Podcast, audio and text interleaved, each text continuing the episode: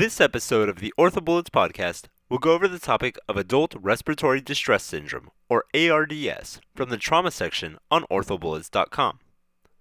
Starting with a brief summary, adult respiratory distress syndrome, otherwise known as ARDS, is a pulmonary condition that can arise after polytrauma and long bone fractures leading to acute lung injuries, progressive respiratory distress, refractory hypoxemia, and pulmonary edema. Diagnosis is made in the polytrauma patient by calculation of hypoxemia defined by the PaO2 FiO2 ratio being less than 200 millimeters of mercury, with a chest x ray revealing diffuse bilateral pulmonary infiltrates with pulmonary edema. Treatment of ARDS is focused on prevention with early stabilization of long bone fractures and PEEP ventilation when ARDS develops. In this episode, we will discuss the etiology, classification, clinical presentation, clinical evaluation, differential diagnosis, treatment options, as well as the complications and prognosis of ARDS. Starting with the etiology, the pathophysiology of ARDS is due to acute endothelial damage resulting from either aspiration, infection, pancreatitis, multiple blood transfusions, lung injury, sepsis or shock, major trauma, large surface area burns, fat emboli, thromboembolism, or multisystem organ failure. The pathoanatomy of ARDS is related to the injury cascade that leads to non cardiogenic pulmonary edema, respiratory distress, refractory hypoxemia, and decreased lung compliance. The classification of ARDS is represented by its three phases the exudative phase, proliferative phase, and the fibrotic phase. The exudative phase forms initially with hyaline membrane formation comprised of a fibrin form.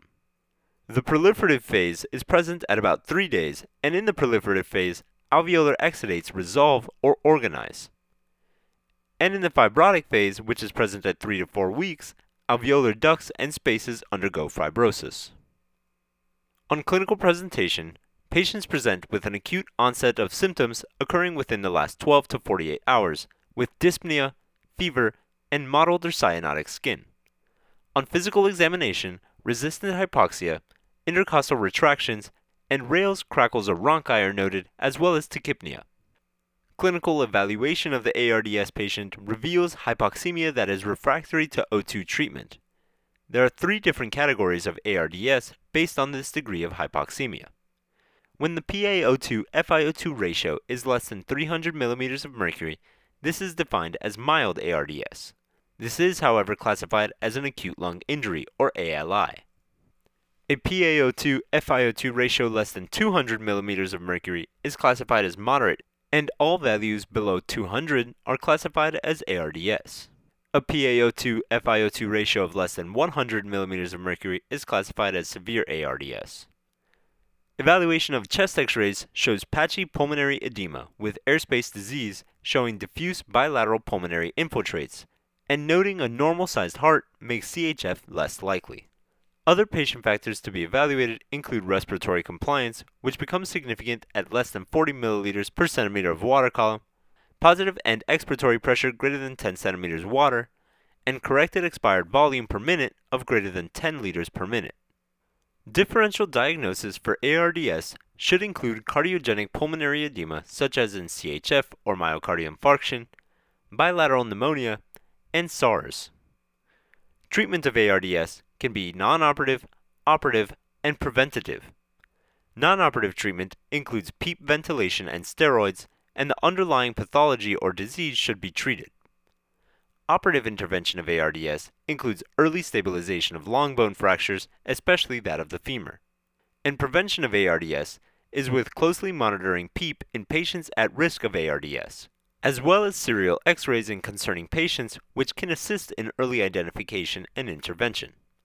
Complications of ARDS include pneumothorax, which is secondary to a ventilator with high PEEP. Lastly, the prognosis of ARDS is poor with a high mortality rate, approximately 50% overall, and is associated with ARDS even in the setting of ICU. Now that we've gotten a general overview of this topic, let's review a quick question to see how this material has been tested in the past. Which inflammatory marker is most commonly tied to a systemic inflammatory response following orthopedic injury and treatment? Is it 1. interleukin 1, otherwise known as IL 1, 2. Interleukin 6, or IL 6, 3. Interleukin 10, or IL 10, 4. Tumor necrosis factor alpha, or TNF alpha, or 5. D dimer. The correct answer is 2. Interleukin 6. Significant basic science research has been done on identifying inflammatory markers associated with systemic inflammatory response following trauma and musculoskeletal injury.